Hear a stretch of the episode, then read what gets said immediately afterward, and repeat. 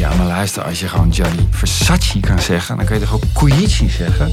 En dan zag je zo, oh ja, Versace, Koichi. En dan was het, oh ja. En, en zo waren we maar, jongen. We, we, echt, we hadden op alles antwoord, jongen. En het ging als een trein.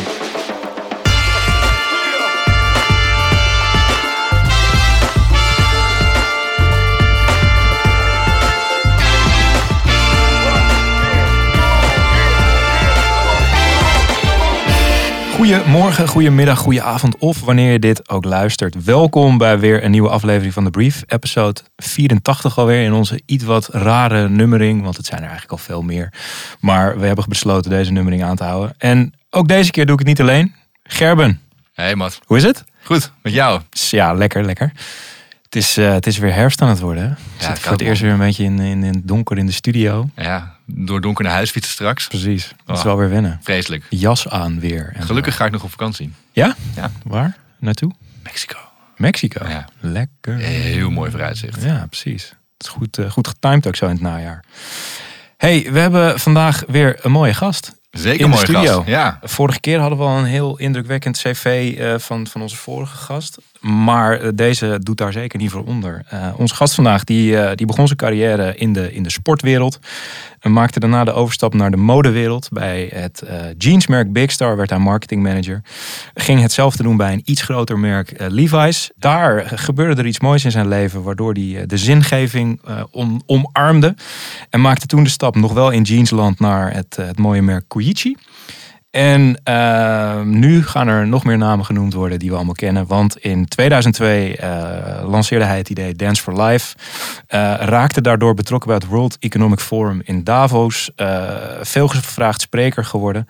In 2010 kwam er een nieuw ding op zijn pad. De Naga Foundation. Gaan we het zo meteen uitgebreid over hebben. Maar de Naga Foundation resulteerde in 2017 in Just Dig It. met daaronder ook nog het Rain Dance Project. En gebeuren allerlei andere mooie dingen omheen.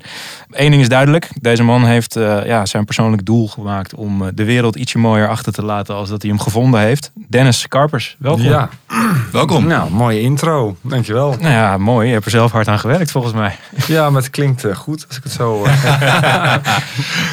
Alsof het niet over jou gaat bijna. Nou ja, het is gewoon, ik, ik doe dit niet vaak. En als je dan zo opgesomd wordt, dan uh, heb ik meteen daar weer een beetje een beeld van. En denk oh ja, ja, het is toch wel een hele leuke carrière zo.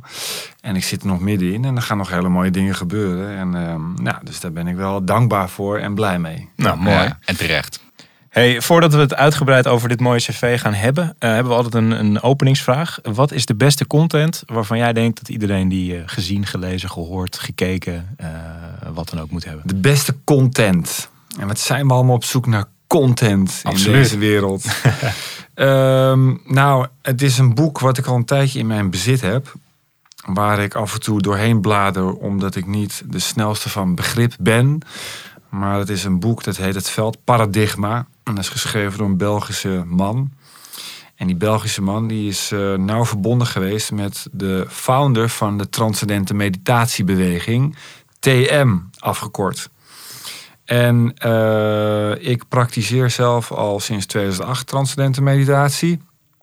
En dat is een uh, kosmisch cadeau die je zelf kan geven. En ik kreeg het boek in mijn handen en ja, dat is gewoon niet te filmen. en dat is zo indrukwekkend en zo spannend en zo mystiek. En um, die, uh, ja, die staat bij mij bovenaan. En ik haal er ook veel uit. Dat motiveert mij enorm. En ik um, heb hem ook vaak bij me. Sterker nog, ik deel hem ook geregeld uit. Zoals dat jullie hem ook zouden gaan krijgen. En dat is uh, iets waarvan ik tegen de mensen zou zeggen die luisteren: ja, ga die ook lezen. En je kan hem gratis op het internet vinden. De Field Paradigm of het Veld Paradigma. En dan ga je lezen wat de kracht van meditatie is en transcenderen. Niet alleen op individueel gebied, maar vooral uh, als het collectief grootschalig op hetzelfde moment gaat plaatsvinden. En vanuit dat collectieve transcenderen ja, daar, schijnen, daar, daar, komt dan, daar komt een golf vrij. En niemand ziet hem. En hij schijnt er echt te zijn. En er zijn nu een aantal wetenschappelijke onderzoeken die hier in dat boek worden omschreven, wat het dan precies is en wat voor werking dat naar de wereld heeft. Ja, dat is gewoon echt fenomenaal. En ik, ehm, ja, ik probeer het te begrijpen, maar dat lukt me niet. Maar ik, ik, ja, af en toe dan heb ik hem weer in mijn hand en dan ga ik weer een beetje in bladeren om ooit misschien het moment te hebben dat ik het echt allemaal snap. Al ben ik bang dat ik dat nooit zal echt helemaal gaan begrijpen. En toch geloof ik er 100% in. Ja, nou, dat, is voor mij het belangrijkste. Ja, precies. We gaan zo ook uh, uitgebreid hebben over wat, wat dit jou mede heeft gebracht. Ja. Ehm, maar ja, eerst moet Gerben hier nog even overheen met zijn beste content. Kom maar. het wordt elke week moeilijker. en ik had, uh, ik had eh, volgens mij iets leuks, ja, was ik wel tegengekomen. Ik ben groot fan van muziek. ik ben een groot fan van, van Typhoon. Een van de beste Nederlandse artiesten, rappers voor mij op het moment van de afgelopen jaren. Ook iemand die mooie boodschappen predikt in zijn nummers. En ik zag vanochtend dat hij een samenwerking heeft. Dus dit is meer in de commerciële hoek, deze, deze content. Maar hij heeft een samenwerking met, uh, met Philips Hue. Uh, om uh, eigenlijk te promoten dat de Philips Hue lampen ja, integratie hebben met Spotify. Nou, daar kun je natuurlijk allerlei campagnes omheen bedenken. Philips Hue heeft bedacht, laten we een online mini-documentaire maken met Typhoon. Waarin Typhoon wordt uitgenodigd in hun lichthuis. En vertelt over zijn reis naar het licht en wat licht voor hem betekent. Typhoon is ook wel bekend om uh, dat hij duistere periodes heeft gehad. Meerdere burn-outs heeft hij gehad. En mede die burn-outs hebben hem mede gemaakt tot de artiest die hij is. Dus ik vond de match mooi uh, met, uh, met Typhoon en het merk. En ik vond het wel een leuke manier om, ja, om deze integratie kenbaar te maken aan de wereld. Maar dan de uitvoering. Is het documentaire over het verhaal van Typhoon? Ja, ja. Dus het een commercial? ja. Kleine kanttekening. Stop toch even met die product placement. Gewoon binnen, binnen een minuut moet de app alweer in beeld. En moeten de lampen in beeld. En het had niet gehoeven. Vond ik jammer. Maar goed, het, het verhaal van Typhoon was, was tof en ik vond het uh, leuke, verfrissende insteek. Ja. Nice. Nice. We gaan hem checken. Zeker. En jij, Matt? Mag ik nog? Jij mag zeker. Alright. Ik, uh, ik zit er denk ik een beetje tussenin. Ik heb een nieuwe podcast ontdekt. Uh, via mijn, uh, onze grote vriend Arne Stierman. vriend van de show, mogen we wel zeggen. die heet The Huberman Lab. En dat wordt gemaakt door professor Andrew Huberman. Die zit op Stanford, doet hij doet hij zijn ding. En dat is een podcast over de verbinding van ons brein met onze organen, met onze perceptie, met ons gedrag en onze gezondheid. Uh, wetenschappelijk, dus wel heel wetenschappelijk. Ja. Um, en vanuit dat perspectief behandelt hij heel veel onder, onderwerpen, zoals uh, de invloed van eten op, op je zijn, uh, de invloed van werk en work-life balance op, op dat soort dingen, slaap. En de laatste die ik geluisterd heb, die vond ik, vond ik echt mega interessant. Heb ik echt gebinged, dat je gewoon op de bank gaat zitten thuis om nog even te blijven luisteren. Die ging over uh, dopamine. En uh, wat het effect van dopamine is op, je, op jou als mens. Nou ja, dat, dat, ik wist het wel een beetje, maar ik kende de details niet. Mm -hmm. Maar dopamine is dus uh, verantwoordelijk voor je motivatie, voor je uh, focus en voor je gevoel van tevredenheid. En uh, hoe zeg je dat? satisfaction, genoegdoening. Ja. En hoe dat werkt. En hoe je daar dus ook mee om kan gaan. En, en dat legt hij. Uh, het, het, is geen makkelijke podcast. Dus je moet wel echt erbij zijn. Ja. Maar hij legt het wel echt goed uit. En, uh, wetenschap, vanuit de wetenschappelijke insteek. Ja, maar dan wel in gewone mensentaal weten te vertalen. Waardoor je er dan gewoon achter komt van. Ah ja, dit soort dingen zijn heel erg terug te relateren aan een dopamine tekort. Of juist te veel. En, en allemaal dat soort zaken. Dat ik dacht van wow, hier, uh, hier heb ik veel van geleerd. Ook dingen dat ik herken van ah, hier moet ik zelf misschien eens wat mee doen. Dus uh, ja, als je deze show uh, leuk vindt, dan uh, begin met, met deze. Het is, ja, wat ik zeg, geen makkelijke, maar wel echt een hele goede om, om te checken. Doop, hij is doop. zeker, zeker. Alright, voordat we gaan beginnen met, met het echte interview, nog eventjes wat mededelingen. Mocht je nou iets gehoord hebben of zo meteen horen waarvan je denkt, hier wil ik meer over lezen. Ik wil het boek downloaden wat, wat Dennis tipte. Of de commercial documentaire met Typhoon wil bekijken, uh, ga dan naar uh, thebrief.nl. Daar vind je alle linkjes naar alles wat we hier opnoemen en uh, ja, nog veel meer. vind je het een leuke show? Laat ons dat weten. Doe dat via een reviewtje op, op Apple onder andere. deel het met je vrienden, vinden we ook leuk. en in het algemeen vinden we het leuk om van onze luisteraars wat te horen. Dus wil je iets van ons weten, wil je dat een keer over iets hebben of juist niet meer over iets hebben, stuur ons een mailtje naar hello en dan, dan hoor je zeker terug van ons. We hebben een mooie aanbieding van onze mediapartner Immers, namelijk op 11 november is het weer tijd voor Immers e-day. En al jarenlang is dit natuurlijk een van de grootste digital business en innovation events van Europa. Helaas dit jaar ook nog niet fysiek, maar ze hebben een heel mooi online programma samengesteld. En dat is met recht een waardige vervanger. Met masterclasses en keynotes van sprekers van KLM, Epic Games, Future Factor en nog heel veel meer. Kortom, hele mooie namen uit de wereld van tech, branding, media, e-commerce en alles wat daaromheen hangt.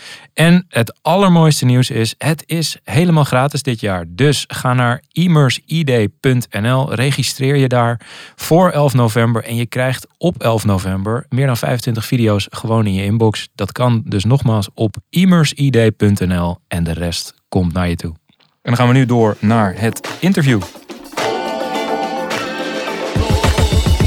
Alright, het interview. Uh, we hadden het er net al heel even over in jouw cv, eh, Dennis. Maar je begon je carrière in de modewereld. En sportwereld. Sportwereld. Daarna de modewereld. Ja, we hebben elkaar voor de show natuurlijk al even gesproken. Maar er begint zich daar een, een mooi patroon te, ont, uh, te, te, ontvouwen in je carrière. Je werkt bij, bij Levi's. Uh, vervolgens maak je de stap naar Koichi, waar al een soort van uh, ja, wereldverbetering, of, of in ieder geval minder schadelijk bezig zijn met, uh, met wat we doen qua kleding.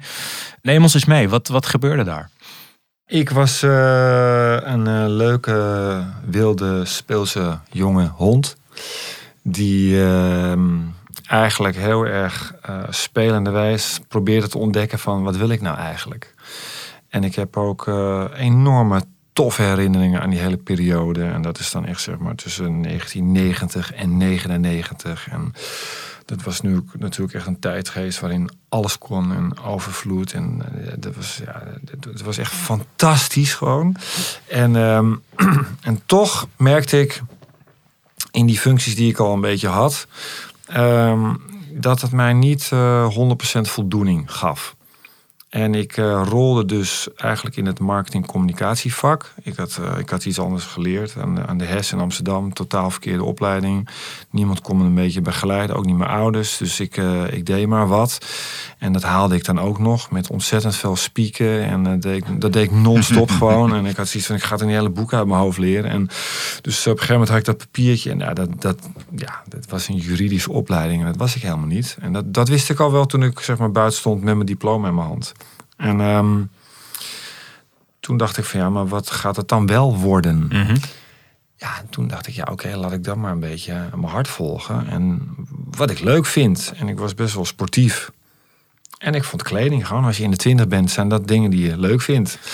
En vooral kleding. En ik um, was altijd aan het sporten in Amstelveen. En die mensen, die gingen zo'n vet sportcentrum neerzetten. Echt niet normaal. En ik was um, daarvoor voor het eerst van mijn leven lang naar het buitenland gegaan. Want ik dacht ook nog eens, laat ik dan voordat ik het werk carrière ga starten. Eerst naar het buitenland en toen ben ik naar Zuid-Afrika gegaan. Dat was een mega life-changing experience. Van hier tot Tokio. Was dat de eerste keer dat je in Afrika kwam? Ja, ja 24. En um, ja, dat was gewoon life-changing. Want ik was nog nooit in mijn eentje weg geweest. En helemaal niet zo lang. En al helemaal niet zo ver. En ik was best wel een goede windsurfer. En ik moest daarheen, want ik had geruchten gehoord van hele harde wind, hele hoge golven. Terwijl het dan ook nog eens zomer is en bij ons winter. En ik vond die winters toen al iets te lang duren hier. Dus ik ging daar naartoe en dat was gewoon het Walhalla. Mm-hmm. Echt heaven on earth voor mij.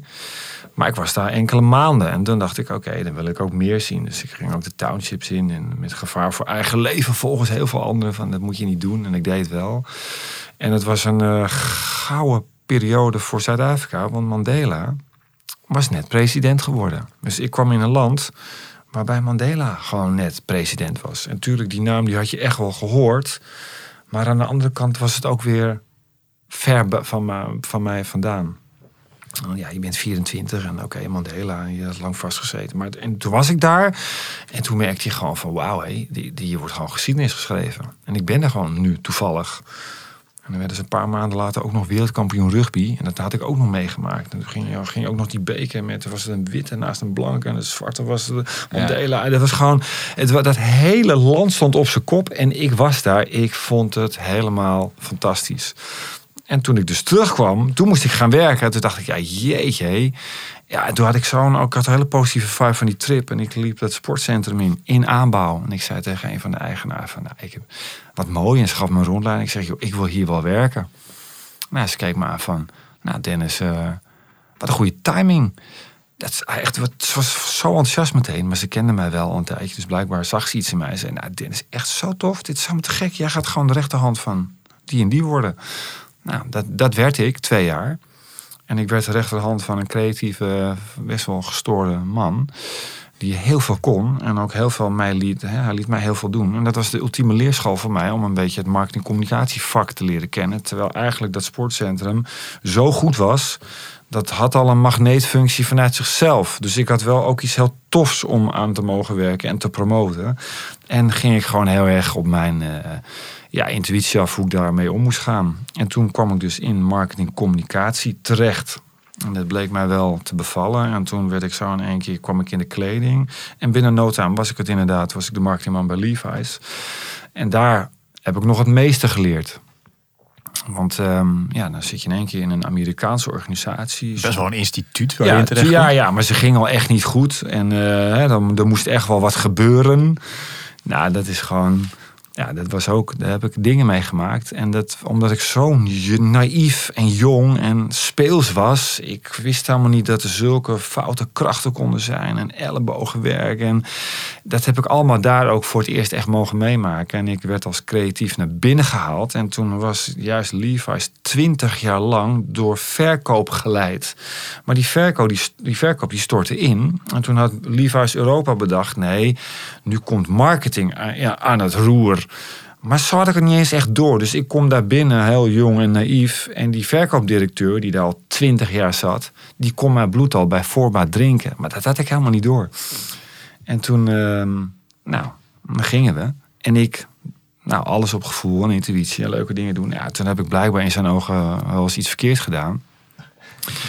Jezus, jongen, toen ben ik zo hard aangepakt. Zo echt vernederend gewoon dat ik bij de baas in zijn kantoor moest komen. En hij had ook een apart kantoor, want ja, die man was twintig jaar lang de grote baas.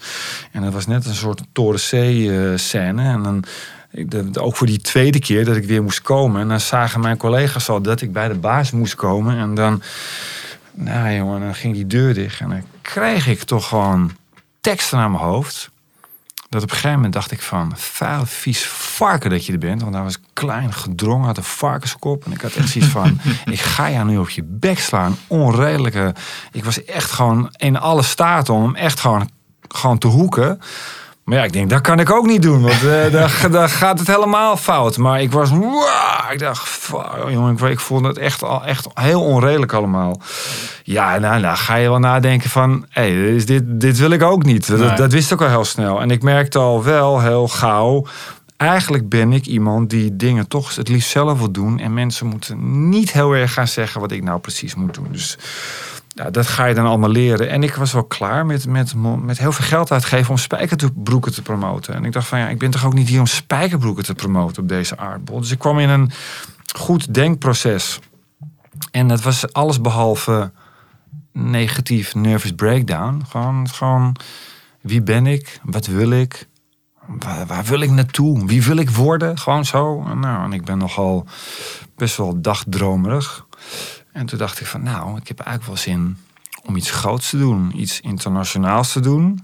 Alles wat ik al best wel een beetje kon begrijpen. Hoe marketing communicatie werkt. En hoe je een merk bouwt. En wat je daarvoor nodig hebt. Hoe je er mee moet doen. Toen dacht ik ja, daar, daar, daar wil ik mee spelen. En dan voor iets goeds. Nou, nou, toen kwam ik in een goed denkproces. En vooral ook in een fantasieproces. En dat is iets wat ik van nature bij me heb. Dat ik heel erg even bij mezelf naar binnen kan gaan. Om eens te fantaseren van hoe ik dat dan ga doen. Ja. En toen heb ik daar toch wel, denk ik, een heel leuk proces gehad van, nou, weet ik veel, 1, 2 jaar. En dat was heel erg onderdeel van mijn. Als ik even de ruimte had, ging ik weer, oh ja, dat moet zo, zo. En ja, toen op een maandagochtend, toen belde ik naar Levi's. Ik zeg, ja, ik voel me niet zo lekker, ik blijf thuis. Maar ik voelde me prima, maar ik voelde me wel heel apart. En ik ga zitten in mijn ochtendjas en ik ga schrijven. Ik ben helemaal geen schrijver, maar toen wist ik van... en nou moet het uit mijn pen komen, want nu heb... Uh, ik had het totaalplaatje nu wel echt uh, eh, 30 keer heel helder voor me gezien. Dus op een gegeven moment moet je ook schrijven.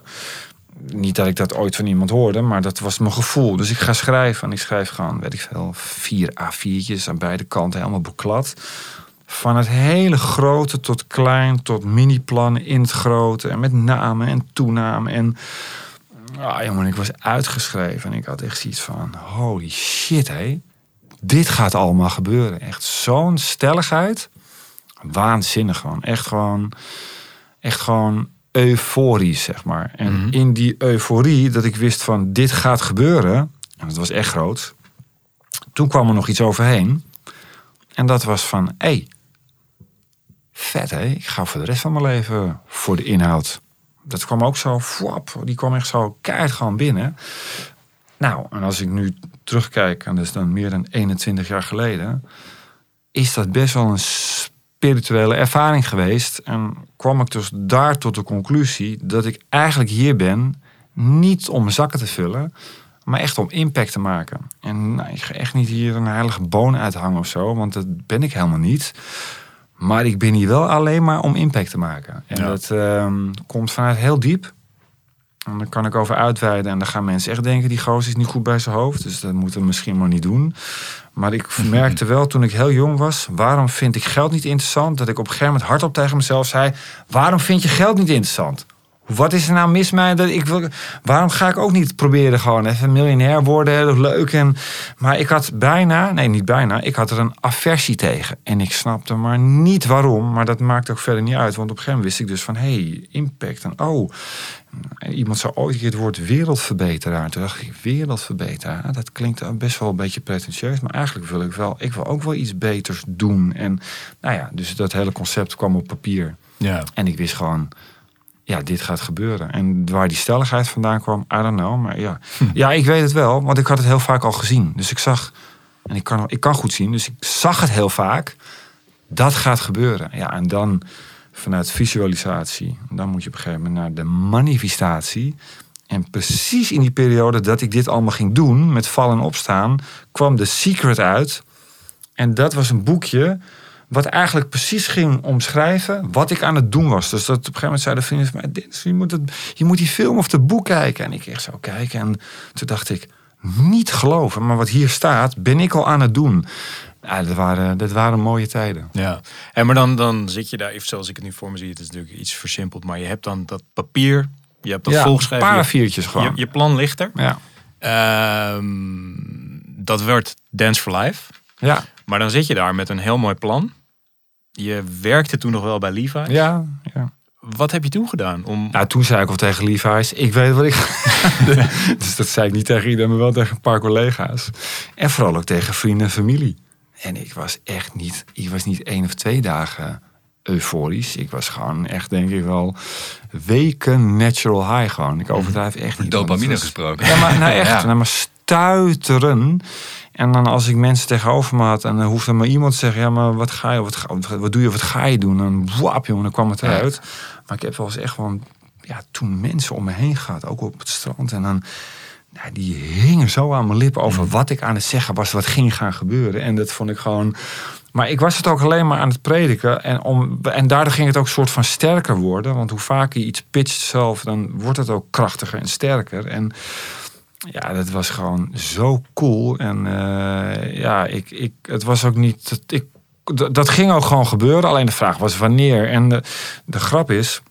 Ik deed die A4'tjes weer weg. Want ik dacht, ja, nee, ik zit bij Levi's. En dan, maar toen ik dat commitment naar mezelf had gemaakt van... hey, dit wil ik wel voor de rest van mijn leven doen. En zonder dat ik dan precies wist welke thema's hè, of thematiek. Want ja, genoeg problemen om uit te kiezen. Dat, dat baarde ik me geen zorgen om. Ik wist gewoon, dat gaat wel gebeuren. En echt twee of drie weken daarna word ik op mijn schouder getikt. Een hele goede kennis van mij. Zegt, Dennis, ja, wij worden gevraagd om zoiets vets te doen.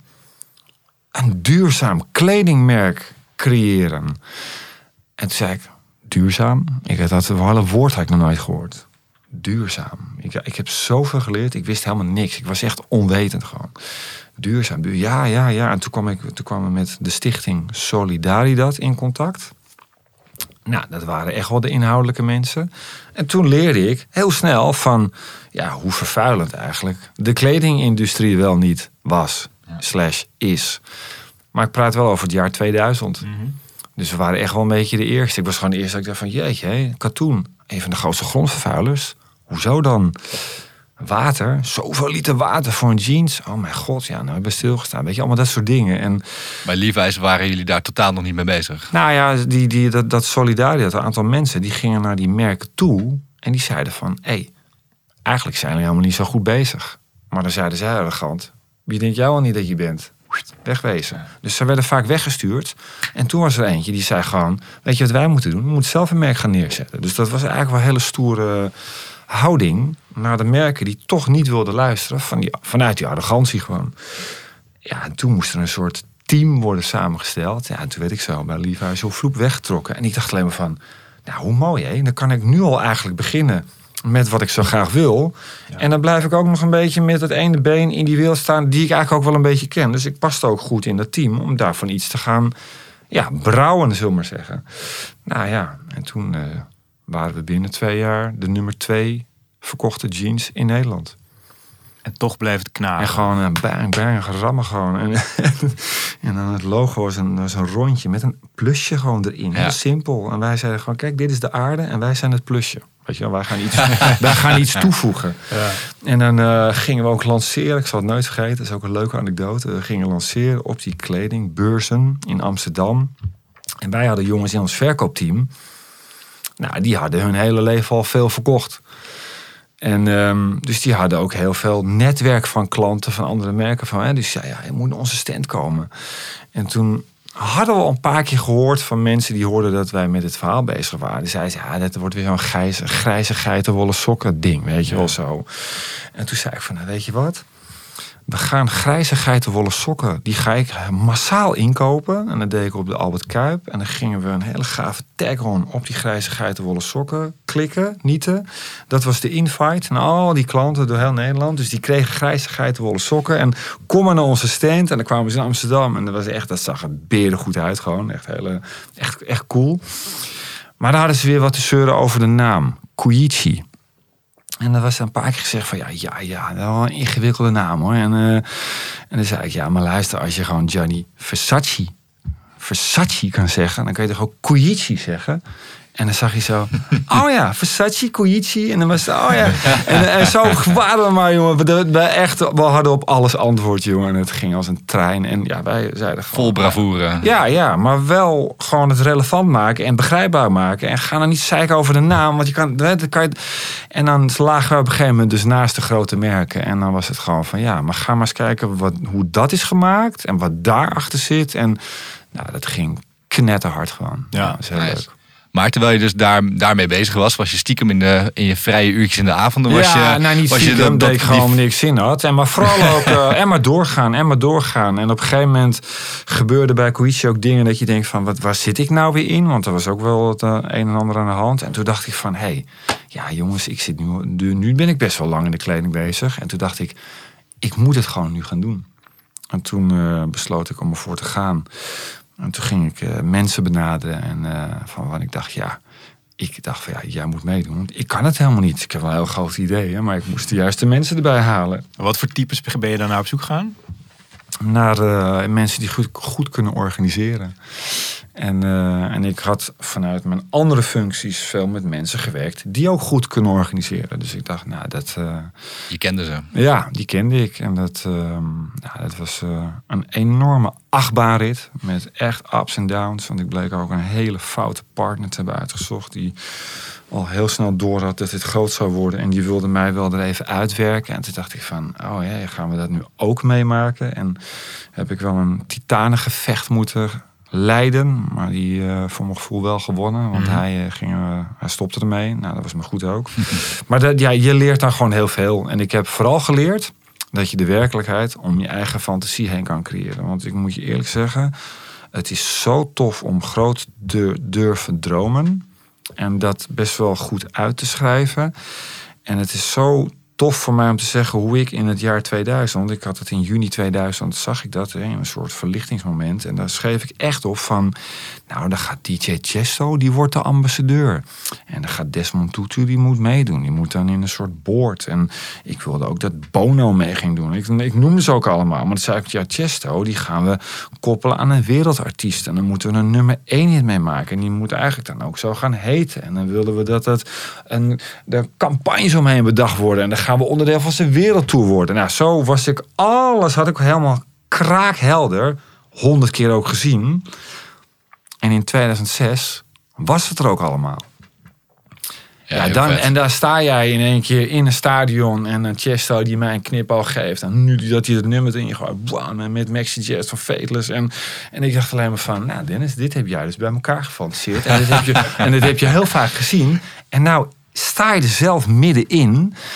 Ja, en dat vond Thijs zelf ook wel cool. Want die wist heel goed wat ik al lang had gefantaseerd. Weet je? En dan, dat kon hij ook echt wel waarderen. Ja, en ik vond het helemaal de bom gewoon. en, Dus ja, de, de werkelijkheid om je eigen fantasie heen creëren is ehm, te gek om te doen. Is dat dan ook waar je het meest trots op bent als je terugkijkt naar Dance for Life? Dat je gewoon die droom of... Nou, niet trots. Kijk, ik noem Tiesto, want dat spreekt natuurlijk tot verbeelding. En, en dat gebeurde ook niet zomaar. Maar ik ben het meest trots, als ik over Dance for Life praat hoeveel mensen daar wel niet aan hebben meegedaan en nog steeds doen. En uiteindelijk ging het echt om iets goeds. En dat is jongeren betrekken bij een complex HIV-AIDS-probleem. Terwijl het nu wat breder is getrokken. Maar er zijn nu bijna 2,5 miljoen jongeren door het programma heen gegaan.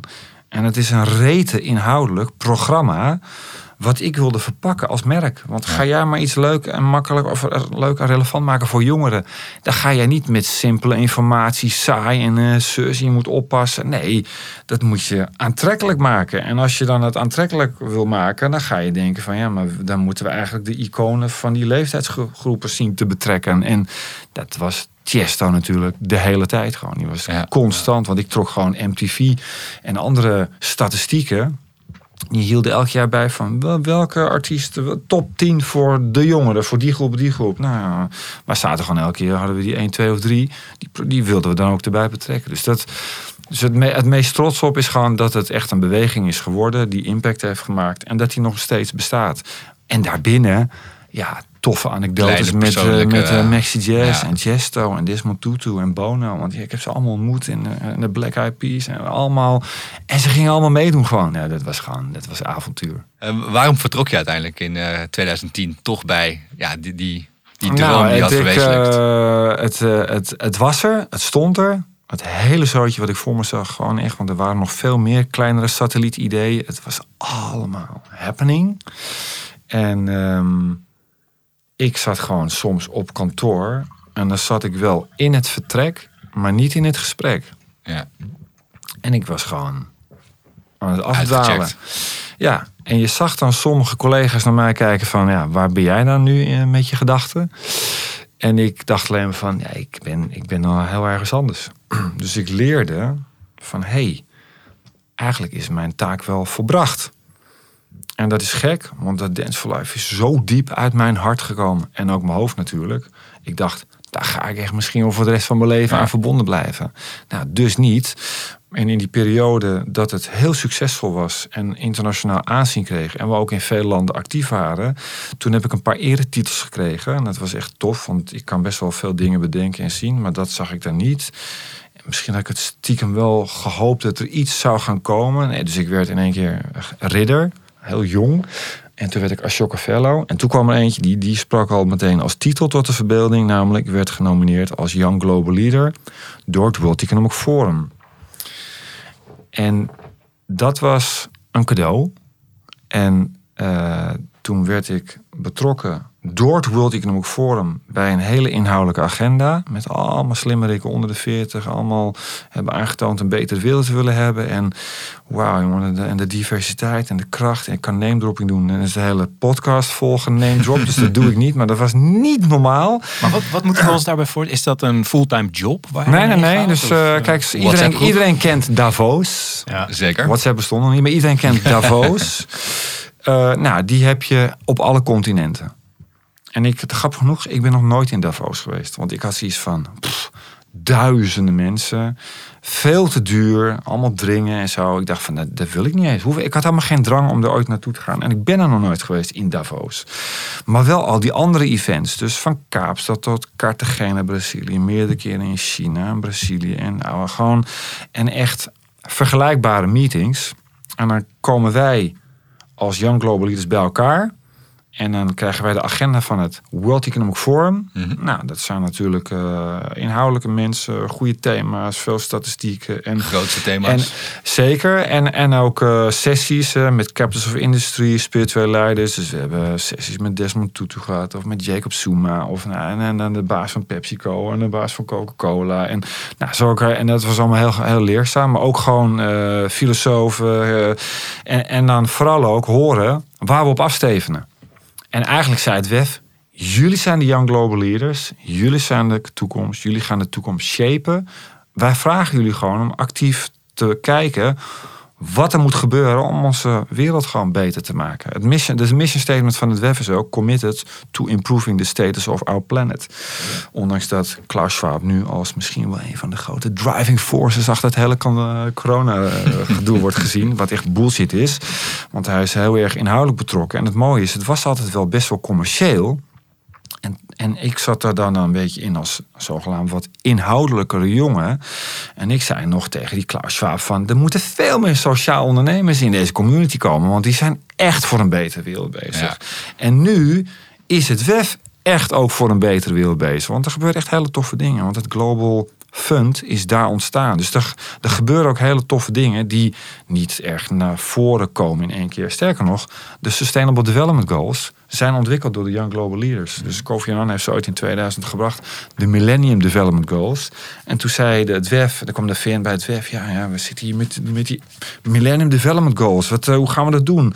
Nou, dat ligt gewoon bij de Young Global Leaders neer. En dan, en dan gingen wij daar, en daar was, ben ik een paar keer onderdeel van geweest, heel cool. En toen dachten we, ja, oké. Dat waren toen acht problemen. Ja, dat is een beetje beperkt. De wereld is aan het veranderen. Er zijn veel meer problemen. Nou, lang verhaal kort, dat werden de 17 met allemaal kleurtjes en zo. En dat wilden we ook heel erg naar de wereld slingeren van iedereen moest dat weten. Nou, dat is gebeurd. En dat is dan een voorbeeld van een activiteit van een Young Global Leader. Maar als antwoord op je vraag. Ik realiseerde me van, jezus man, er zijn zoveel problemen. Ik moet gewoon voor iets nieuws gaan. Dat was natuurlijk je vraag. Ja, ja, ja, en toen uh, dacht ik van ja, ik moet stoppen bij Eens for Life. En die waren ook wel blij dat ik zei van, ik ga wat anders doen. Want ik was toch een beetje, ik liep ook een beetje in de weg. En ja, weet je, zoals, zoals dat kan gaan. En het toffe is gewoon, dat kan ik ook nu ook zeggen, omdat merkte ook heel snel van, jeetje, eigenlijk een van mijn betere beslissingen. Want als je echt een deur weet dicht te doen, jongen, dan staat de hele wereld voor je open weer eigenlijk gewoon waar je gewoon zelf het avontuur in kan gaan vinden. Dus ik wist totaal niet wat ik ging doen. Maar ik kreeg gelukkig wel een beetje de ruimte. En ja, ik zei tegen vrienden, familie, ik heb zin in iets nieuws. En het liefst toch iets met Afrika. En gewoon, ik zei tegen hen, ik heb zin in iets nieuws. Nou, en iemand belt me op. Dennis, nou, ik kom net bij mijn neef vandaan. Nou, je weet niet wat je mee gaat maken, zo zei hij het. Hij zegt, daar moet jij naartoe. Nou, dat deed ik de volgende dag. Echt meteen. Dus ik ging mei 2009. Want ik was nog in een overgangsjaar van 9 naar 2010. Ik ga mei 2009 ga ik naar hem. Een atelier in Arnhem. Brummen, achter Arnhem. En ik kom in de wondere wereld van een meneer die heette Peter Westerveld. Hij is helaas overleden. En die eh, was geboren en getogen in Afrika. En dat, dat hele atelier was vol met kunstwerken over moeder aarde en haar toestand. Dus dat was impressive complexe houten werken en fotografie en nou echt constructies, echt zo kicken gewoon. En hij ging mij dat laten zien. En toen vertelde hij dat hij daar was geboren en getogen en heel lang heeft geleefd, gewoond, gewerkt. En toen kwam het langzaam zo op zijn, wat hij toen deed, natuurherstel uit. Ik was helemaal echt onder de indruk, want ik merkte van jeetje, wat, wat een fascinerend. Maar ik, daar was ik al voor gewaarschuwd. En hij zei, Dennis, je weet niet wat je meemaakt. En die man, ja, dat was een soort, niet een soort, dat was een enorme intellectueel, uitvinder, uh, kunstenaar en een Crocodile Dundee in één. en ik zag gewoon. Bijzonder profiel. Ja, nee, maar echt, dat was alles. Dat zo omschrijf ik hem graag, want dat was hij echt. En die dacht zo groot en zo vanuit het klimaat. En dan zit je daar als onwetend iemand. En ik hoorde hem aan en nou, wauw, wauw. En ik zei op een gegeven moment, nou Peter, ik heb zo'n zin om jou te helpen. Ik zeg, maar dan gaan we echt knallen gewoon. Want ik was toch wel, dan wil ik groot, dat wist ik al. en wat hij me liet zien, toen dacht ik, wauw. Ik zag meteen, oké, dat wat jij doet, van zwaar gedroogde, gedegradeerde gebieden weer groen en vruchtbaar kunnen maken. Wauw, dat is niet één thema, dat zijn er meerdere tegelijk. Dat is water, dat is voedsel, dat is biodiversiteit, dat is migratie. Vooral ook klimaat, want hij sprak heel erg over het klimaat. Dus ik dacht van, holy shit, hé, dit zijn meerdere thema's tegelijk. In één Nog mooier, ja. Dus ik zei, in die anderhalf, twee uur, ik zei, ik heb echt zin om jou tien jaar te helpen en dan gaan we knallen. Nou, dus nu elf en een half jaar geleden. dus, dus het kwam ook gewoon allemaal heel snel. En dan, als ik dan, als dat goed voelt en ik ja, gewoon bang, zei, ik ga jou tien helpen. Ik heb zo, en hij dacht alleen maar van, wat heb ik nou voor me? En nou, dan ging hij ook een beetje, en toen zei die kennis van mij, nee, die Dennis, die kan wel wat hoor, want die heeft net dat gedaan. Oh ja, ja. En hij zat helemaal vast. Zijn vrouw was net overleden, regelde de funding.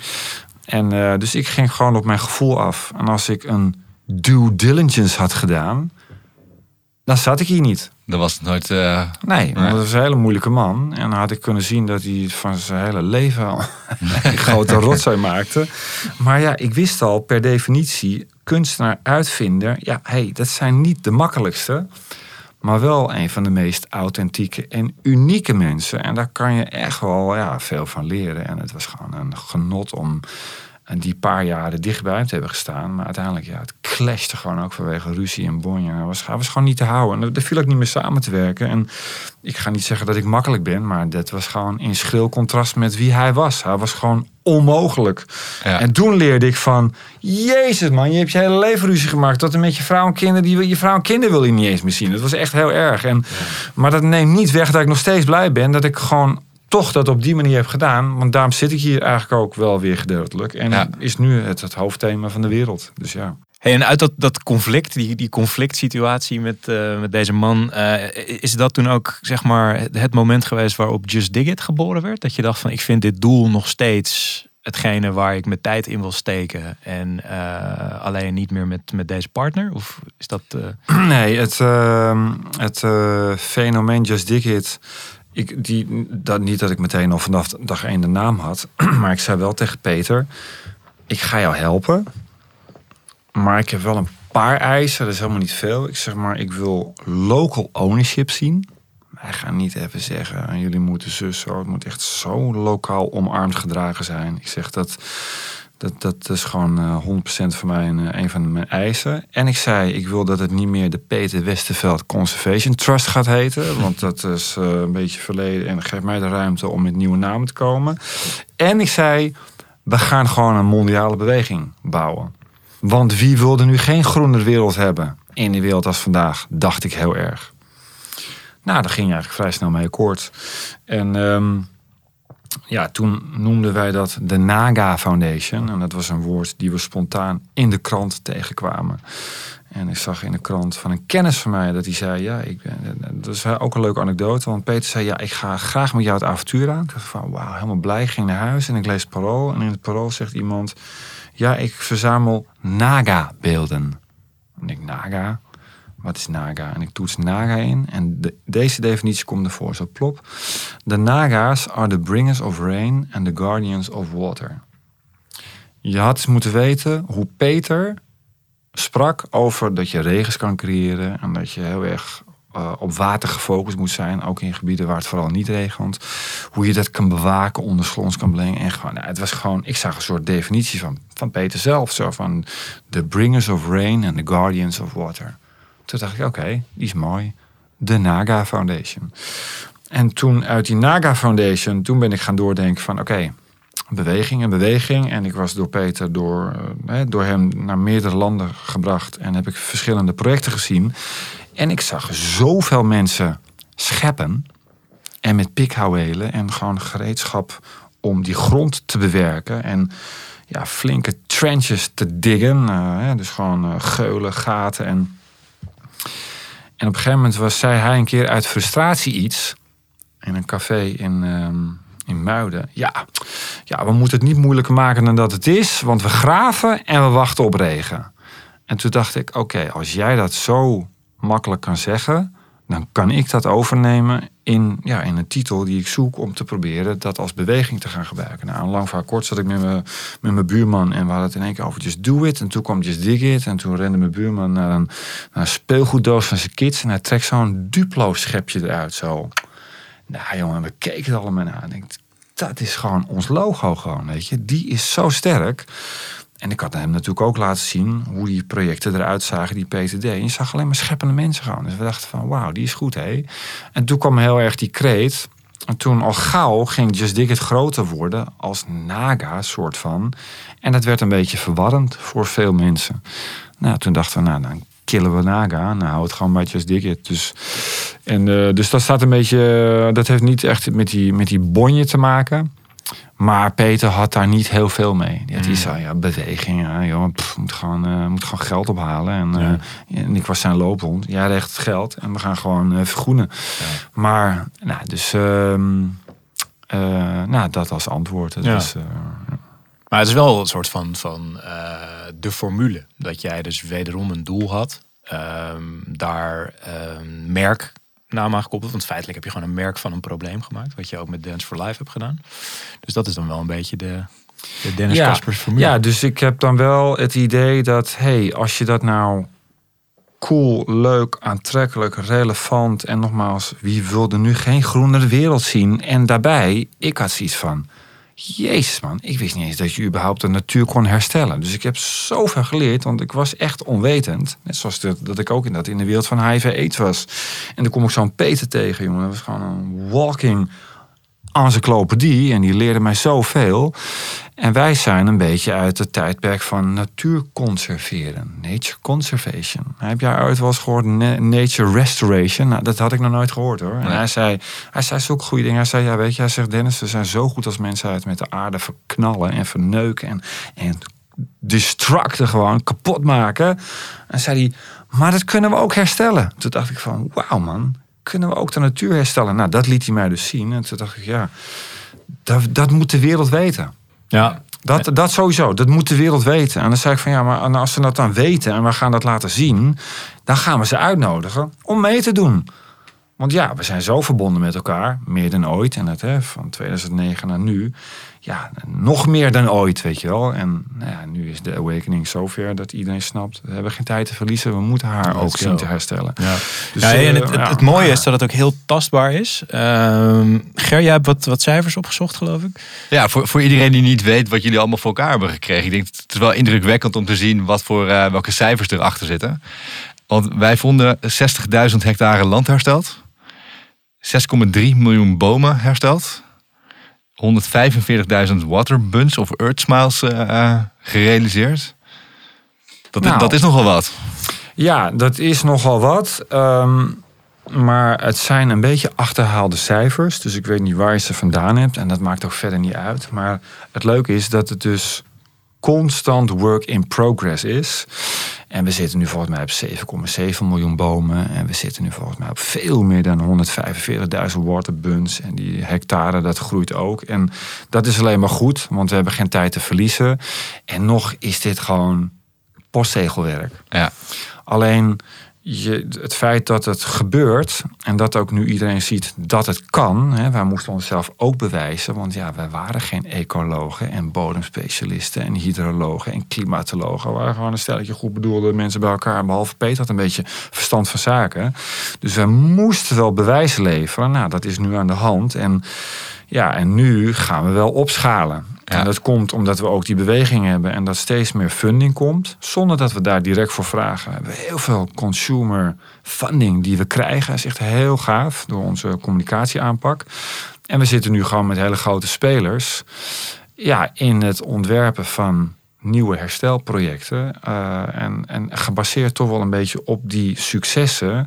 Waardoor je dat kan laten zien en waardoor meer gelden vrijkomen. Dus dat is allemaal te gek gewoon. En, en dat moet nu de komende tien jaar. Hè, en dat is mooi, want we zijn net officieel in de decade on ecosystem restoration beland. Die heeft de VN afgekondigd afgelopen maart. Nou, dat is muziek voor onze oren. Want we moeten ook de komende tien jaar alleen maar alles gaan zien te doen om zoveel mogelijk te herstellen wat nog hersteld kan worden. En dat is heel veel. Dus we kunnen de oppervlakte op deze aarde twee keer China of twee keer Europa. Dat is dan 20 miljoen vierkante kilometer. Kan nog hersteld worden. En nou, over twee weken dan is de hele wereld in de band van de klimaattop in Glasgow. En wat nou de grap van het hele verhaal is, nu in één keer blijkt uit goede wetenschappelijke onderzoeken dat natuurherstel het grootste antwoord is op het klimaatprobleem. Hè, Wij mogen niet meer dan anderhalf, twee graden gaan stijgen. Nou, had je die Peter vroeger moeten horen. Die zei van ja, nou, ja, ga maar grootschalig vergroenen. Ja. En dan, eh, dan weet je Just hoe cool het gaat worden. Ja. Ja, nee, maar echt. En dan zei die Dennis, ga maar eens onder een parasol staan. Of ga eens even onder die boom staan. En dan ging ik onder een parasol staan. Nou, dan is het nog bloedheet. En dan ga je onder een boom staan. En dan sta je gewoon onder een werkende airco-machine. En dan laten wij nu ook in campagnes zien dat je ook echt kan verkoelen. hè. We hebben hele toffe multimediale campagnes met af en toe verschillende boodschappen. Maar in het begin zeiden we, if we can warm up, horen we al 25 jaar. Ja, it means that we can also cool down. Alleen al die, even die mindshift creëren bij mensen van, oh ja, verkoelen. En tuurlijk, hè, we zeggen Amazone en de Congo River Basin. Dat zijn de longen van onze aardbol, wat ook zo is. Maar het zijn ook de grote airco-machines van onze aardbol. Dus ja, waarom, gaan we niet dusdanig zoveel vergroening terugbrengen... dat we overal een beetje die airco-machines weer, eh, weer werken. En dan laten wij ook infraroodfoto's zien. En dan weet je niet wat je ziet. En dat laat ik nog regelmatig zien in presentaties. En dan zie je een foto van een klein nikszeggend stukje bossage... wat is teruggekomen omdat wij dat water ondergronds hebben gebracht. Nou, er komt een meter zo van die blaadjes naar boven. En dan is het centrum 28 graden en de grond eromheen dik boven de 40. Dus dat laat al een heel groot temperatuurverschil zien. En dan laten we de volgende foto, infraro- infraroodfoto, van een stadsdeel zien. Amsterdam. Dan zie je de daken, hoogzomer, 60 graden. Zie je een stukje bos daarnaast. Nou, hey, 5, 26 graden. Dus weet je, en maar gewoon ook visueel laten zien. En met de temperaturen erbij van, hé, hey, natuur, dat moet teruggebracht worden. En als we dat nou met z'n allen gaan doen, en dat gaan we grootschalig doen, en dan niet alleen maar wat wij doen, maar je hebt mangrovenherstel en je hebt, je verschillende vormen van natuurherstel. Ja, dan schijnt dat dus nu bijna 40% het antwoord te zijn op het klimaatprobleem. Dus in één keer, ah, dat hele vergroenen is gewoon zo relevant, zo van wezenlijk belang. Dat wij nu eh, gelukkig de wind een beetje in de rug hebben. Nadat ik hem eerst al wel zes, zeven jaar vol in mijn gezicht had. Ja, cool. Ja, hey, en, en je zei het net al, jullie communicatie is ook bijzonder en bijzonder effectief, omdat het nu gewoon op je af lijkt te komen. Dat zal ongetwijfeld zit daar heel veel Niemand werk deed in. het en doet het nog bijna. Maar wat, wat is jullie geheim? Er luisteren een hoop vakidioten, er luisteren ongetwijfeld ook mensen ja, die bij... dat is eh, wel leuk. Dus ik vind het wel leuk dat vakidioten luisteren. En dat jullie ook hadden aangegeven dat het een beetje echt jullie ding is. Maar ehm, eh, wat, nou, wat ons uniek maakt, is sowieso het feit dat wij gaan communiceren over nature-based solutions. Nou, heb je- daar had ik ook nog nooit van gehoord. Nature-based solutions. Maar het mooie is dat wij het vanuit een hele positieve aanpak doen. Dus wij eh, hebben heel veel mediasupport. Dus dat is wel prettig. En dan hebben we hele goede creatievelingen. Dus wij werkten al heel snel met LEMS. mhm. Dat werd later hè, Havas LEMS. Ja. Dat is mooi, want wij kregen daardoor internationale slagkracht.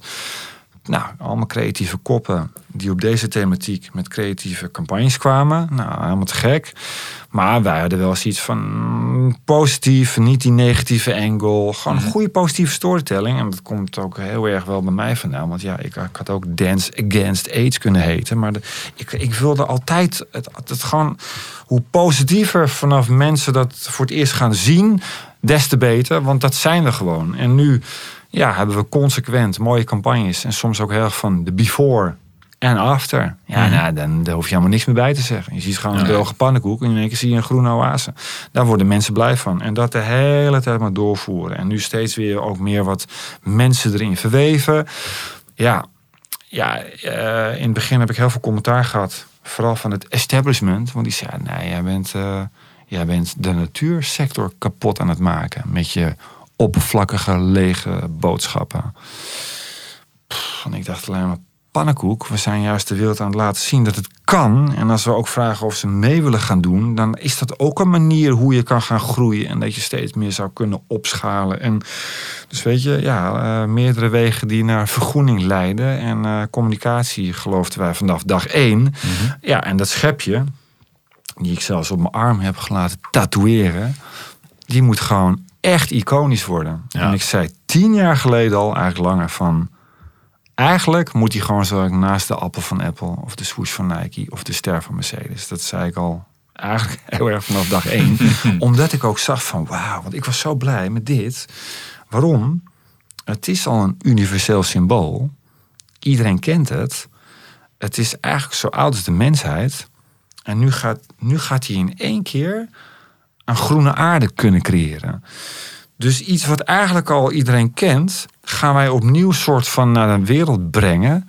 En het staat vooral voor actie. En het gelul over waar we in zitten met alle wetenschappelijke rapporten, dat vond ik al jaren geleden. Ja, dat is voorbij gewoon, weet je wel. Niet lullen, maar scheppen gewoon. Ja. Dus dat schepje. en dan heb ik echt, uh, want ik, uh, ik, ik, zou nu heel erg de namen Wessel van Ede en Nadia. We hebben zo'n heel goed gaaf marketingteam, jongen. Die, ja, die leven het net zoals ik. Die zijn elke dag gewoon aan het rammen en aan het knallen. Maar we zijn zo vet bezig nu dat ik echt denk van wow hé. Het zou zomaar kunnen dat over tien jaar hij zo iconisch is geworden. Mm -hmm. Dan ga ik misschien iets zeggen wat ik niet eens misschien mag, maar ik doe het toch. Gisteren waren we op het hoofdkantoor van JC Deco. En zaten met Jean-Sébastien Deco. Waar we al heel lang mee werken. Want die zegt van nou wat jullie doen, wat jullie doen nou, nu, nu zei ik van ja, dat is leuk, maar nou moet je ook voor tien jaar intekenen. Want mm -hmm. ja, weet je, we zitten in de decade on ecosystem restoration. En dan zeggen wij tegen zo'n grootste outdoor hè, mediabedrijf van de wereld: hey, jullie moeten ook naar die SDG's kijken. Wat is er nou mooier dat jij je inbreng hebt van wie je bent gewoon? Geef media. Ja. Ja. En, en dat gaat, dat, dat, jullie gaan ook laten zien als bedrijf, wij zijn verbonden aan een mega vergroeningsrevolutie. Want wij werken met Just Dig It en de VN, want we hebben een paar goede partners. En nou ja, die, uh, die gaan intekenen voor tien jaar. Nice. En er gaan nog veel meer bedrijven bij komen. Mooi ook meteen voor de lange termijn, want dit is niet iets wat je in een jaar. Ja, maar dat is wat ik dan fixen. ook zeg. En dat, hè, ja. ook mijn collega's. Je, wij zijn met een project bezig dat duurt meerdere generaties wat wij in 50, 60 jaar echt hebben verneukt, heeft misschien ook wel 50, 60 jaar nodig om te herstellen. Maar laten we zeggen 20 jaar. Nou, ja, dan moet je ook die ruimte gaan krijgen. En dan zoek je ook die partnerships voor een langere termijn. Dus dat, dat, dat we het al over 10 jaar praten is al best wel heel stoer. Jullie lijken het ook uh, uh, met Just Dick het goed te doen bij jongere generaties. Dat was eerder bij Dance for Life ook al zo. Dat je gewoon nieuwe generaties aan je wist te binden. Of gewoon wist te interesseren voor bepaalde ja, belangrijke doelen. Is dat ook bewust met het oog op die lange termijn? Dat je, dat je zo je, je, je, je, je doel in de markt zet, uh, dat ook ja, jongeren zich daarbij verbonden voelen?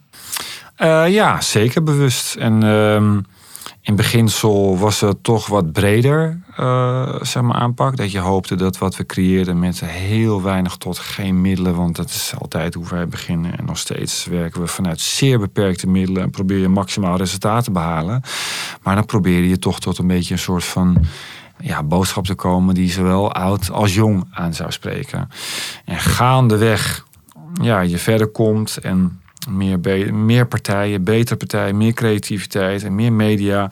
Ja, dan, dan toen, toen kwamen we wel van oké, laten we kijken of we nog toch meer naar jongeren kunnen gaan. Vooral ook omdat zij al zo bewust zijn van de wereld waarin we leven en dat we die aan het verneuken zijn. Dus die, die, die zijn al heel erg, die weten al wat aan de hand is. Nee, maar ga dan maar ook proberen jongeren te laten zien dat zij ook een bijdrage zou kunnen leveren met waar wij mee bezig zijn. En dan ga je nog op veel meer creativiteit komen. Wat je met het schepje kan doen om die jongeren ja, op een makkelijke manier te activeren. En dan hebben we dus net Stream to Regreen gelanceerd.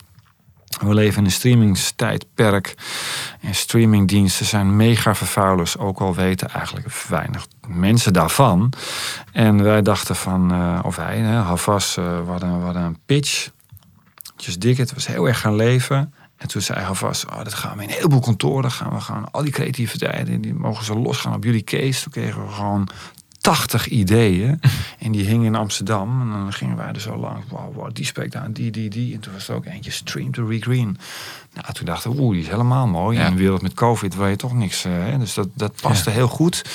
Nou, dat hebben we eigenlijk niet lang geleden soort van gelanceerd.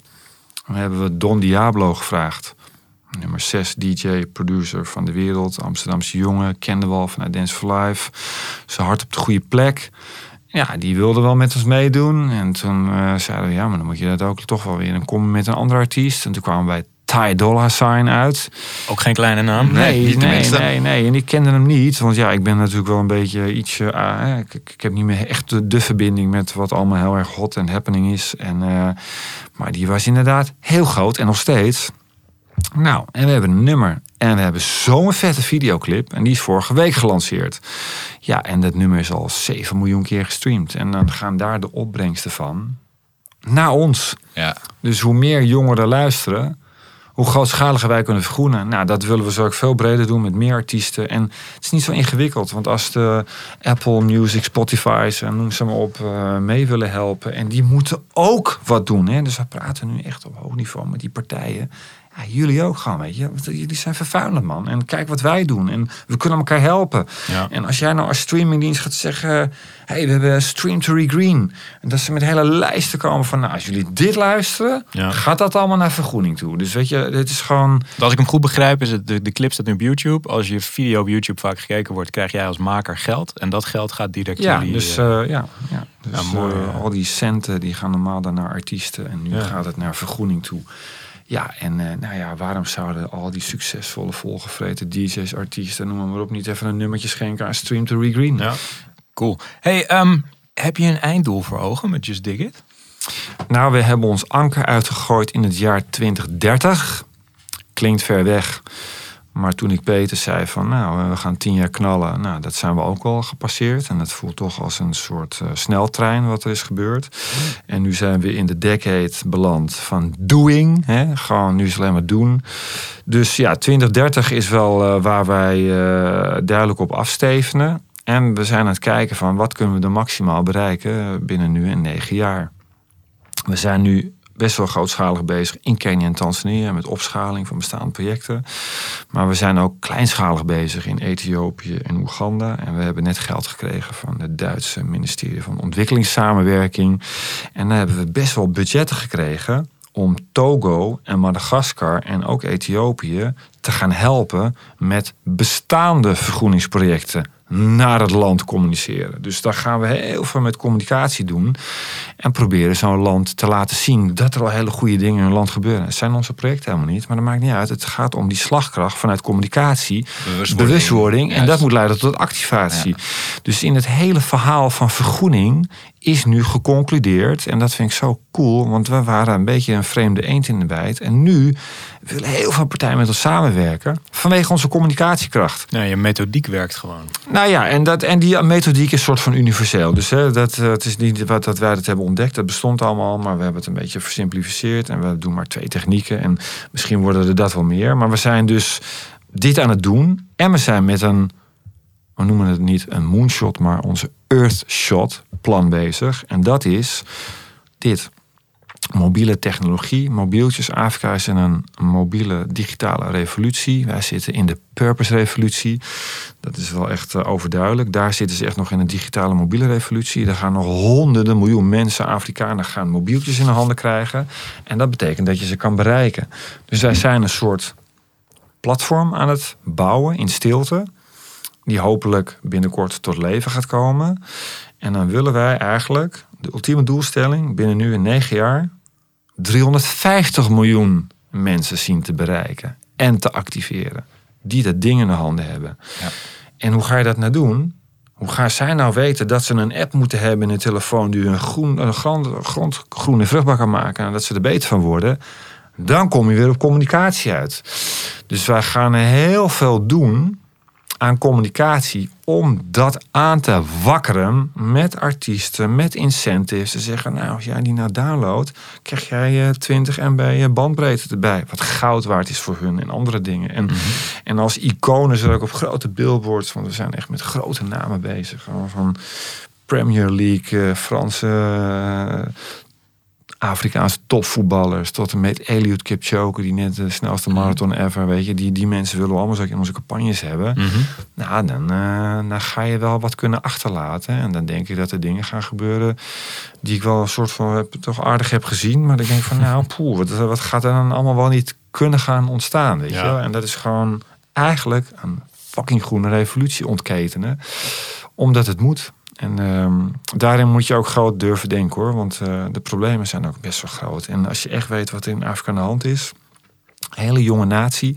De gemiddelde leeftijd is gewoon 19 en. En dat kan je niet voorstellen. 19,5 is de gemiddelde leeftijd van een Afrikaan. En die, en die hebben dit al in de hand. En die weten gewoon... Hé, hey, wat zit ik hier in een moeilijke... Uh, ja, gebied. En wat hebben ze daar mooi in Europa, weet je? Dus zij zien wat wij hebben, wat zij niet hebben. En dat explodeert in bevolkingsgroei. Van 1,34 miljard nu naar 2,6 binnen 25, 30 jaar. Een verdubbeling van het continent in aantallen mensen.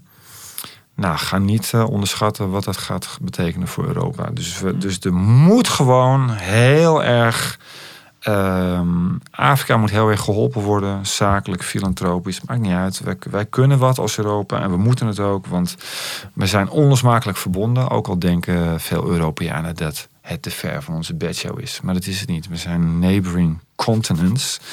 En um, we hebben er zo dagelijks mee te maken. Het is lang aan de hand, want ze, elke, ze komen elke keer helemaal sub-Saharan en dan Echt door barrières helemaal. Echt, jongen, ik heb filmpjes gezien, je wil niet weten. Jongen. Helemaal bebloederd op het bot open gescheurd. En dan staan ze op dat schiereilandje Spanje in Marokko. En dan zijn ze half dood aan het bloeden.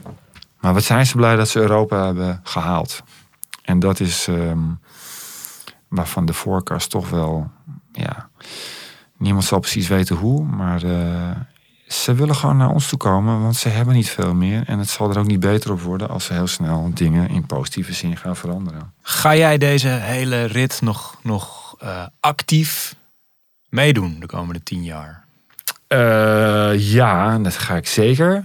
Maar ik denk toch dat ik ook wel andere dingen erbij ga doen. Um, want ik merk aan mijn water dat het ook daar tijd voor is.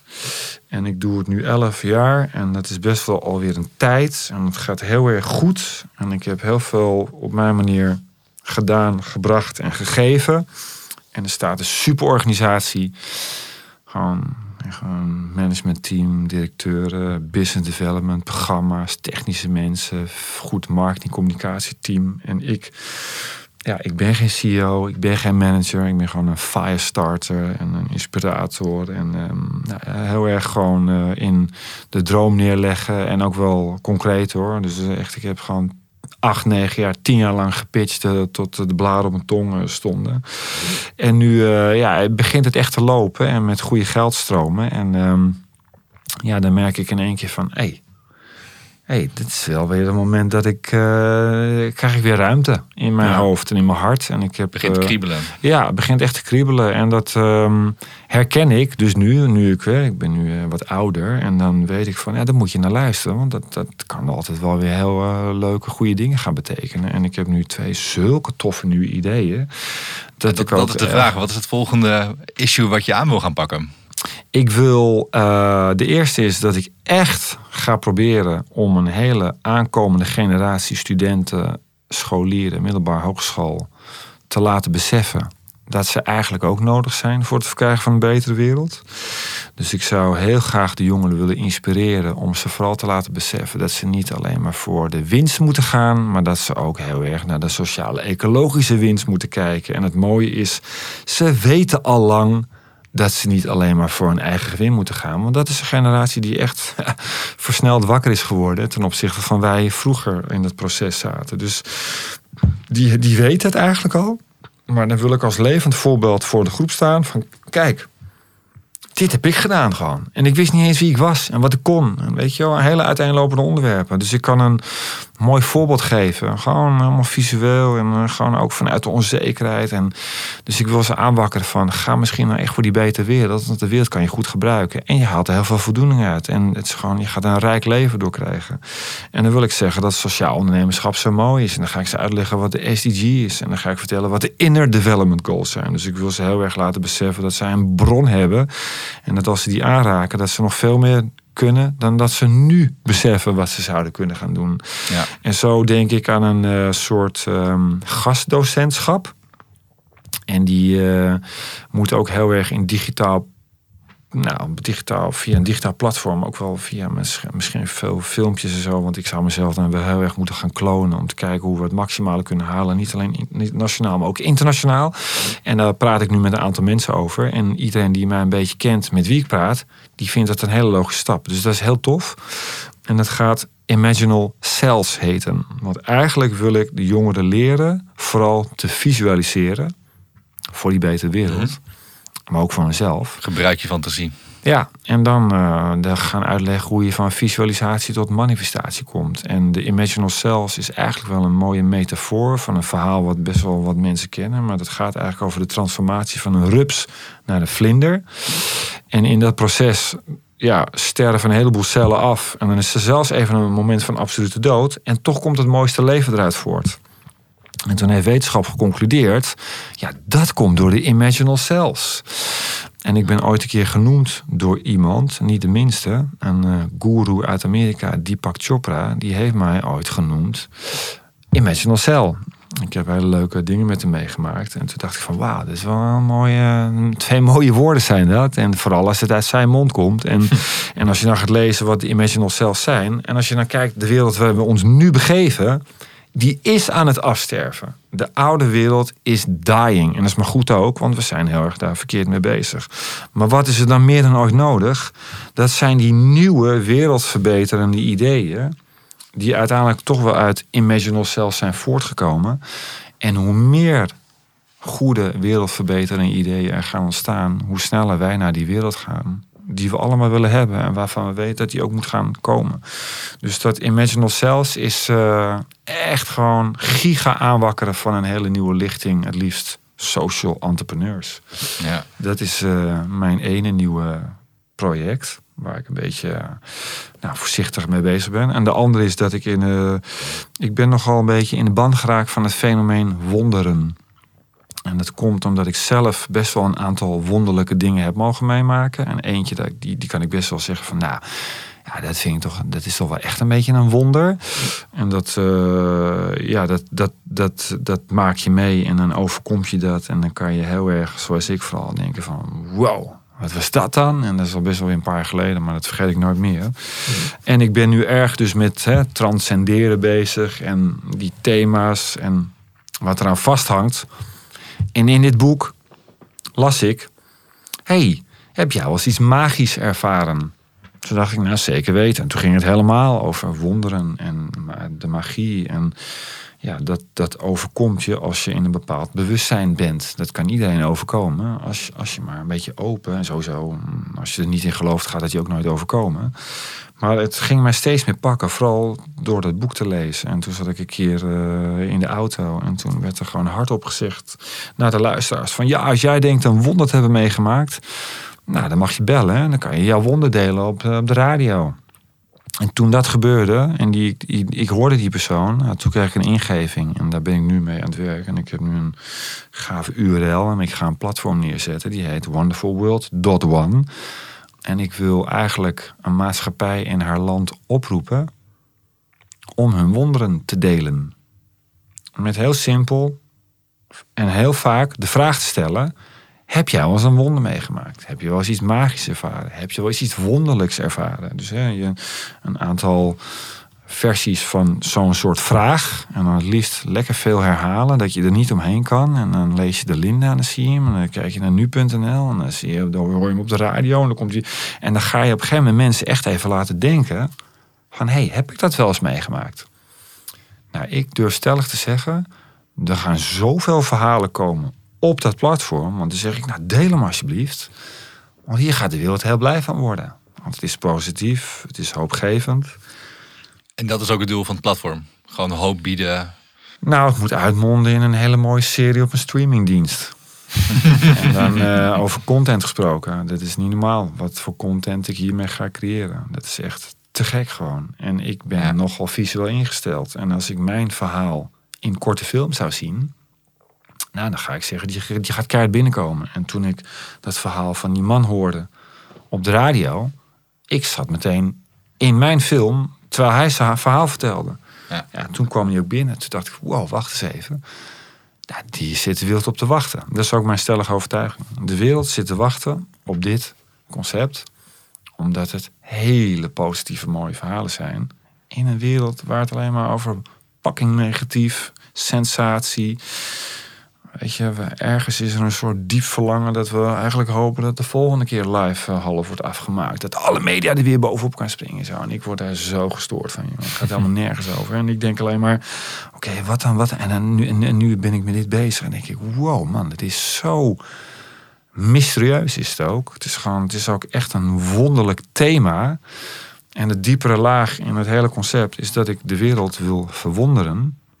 Dat wonderen bestaan. Ja. En als jij er niet in gelooft, ga ik je toch overtuigen dat het bestaat. maar dan ga ik je ook helpen om misschien een keer dat te gaan mogen meemaken. Top. Dankjewel.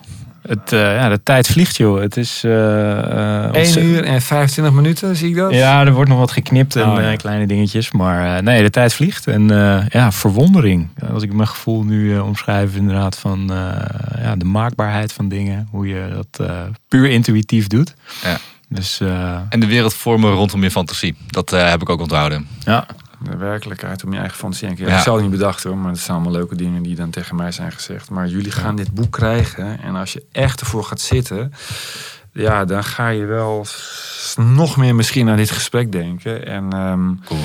ja, je wil half niet weten waar je toe in staat bent. En dat is gewoon, uh, ja, dat is de magie. En als je daar open voor staat om dat misschien ook wel te willen gaan ervaren, dan zeg ik, nou, duik erin en uh, ga, ga het doen. Dat lijkt me een prachtig eindstatement. Zeker. Dankjewel, eh, Dennis. Nou, dank Dankjewel. voor je tijd en succes uh, met jullie vervolg van de podcast. Ja, dat komt helemaal goed, joh. Zeker. Superleuk, dankjewel. Veel geleerd, Ger? Ja, onwijs. Jij? ja, zeker. Nou, het moet allemaal nog een beetje landen, maar dat is altijd een goed teken. Dus dat uh, gewoon de, de, de informatie die, die, die binnenkomt, uh, ja, we gaan er gewoon mee aan de Inspirerend. Zeker, Sowieso. ja, prachtig. Ja. Graag gedaan. Alright. Dankjewel. Dankjewel. Thanks. Uh, ja, dan rest mij niks anders dan uh, jullie als luisteraars te bedanken uh, voor wederom het luisteren naar, naar de brief. Heb je nou iets gehoord waarvan je denkt van hé, hey, dat wil ik even terugzoeken? Ga naar www.debrief.nl. Daar staan alle linkjes en informatie die je maar zou, zou willen weten. Abonneer je op de show als je dat nog niet gedaan hebt. laat een recensie achter in een van de podcast apps. Stuur ons een mailtje op hello@debrief.nl. En ehm, ja, dan zijn we bijna rond. De rest mij niks anders dan ehm, te bedanken Guido Wiegers, die wederom de productie in handen heeft. Ehm, de redactie was deze keer ook weer in handen van Alessio Perez Racciola. Uh, hoop ik dat ik het weer goed uitspreek. Het blijft elke week lastig. Uh, we hebben weer opgenomen in de Parkstudio. Thanks Wouter voor je, voor je support. En uh, zoals altijd wordt deze podcast natuurlijk gemaakt door, door Wayne Parker Kent, onze, onze lieve werkgever. En de media partner voor deze show is natuurlijk Immers. Daar zijn inmiddels ook de interviews terug te lezen. Dus ga ook even naar de site en lees dat terug. En de volgende show is, als het goed is, over een week of twee. Dankjewel.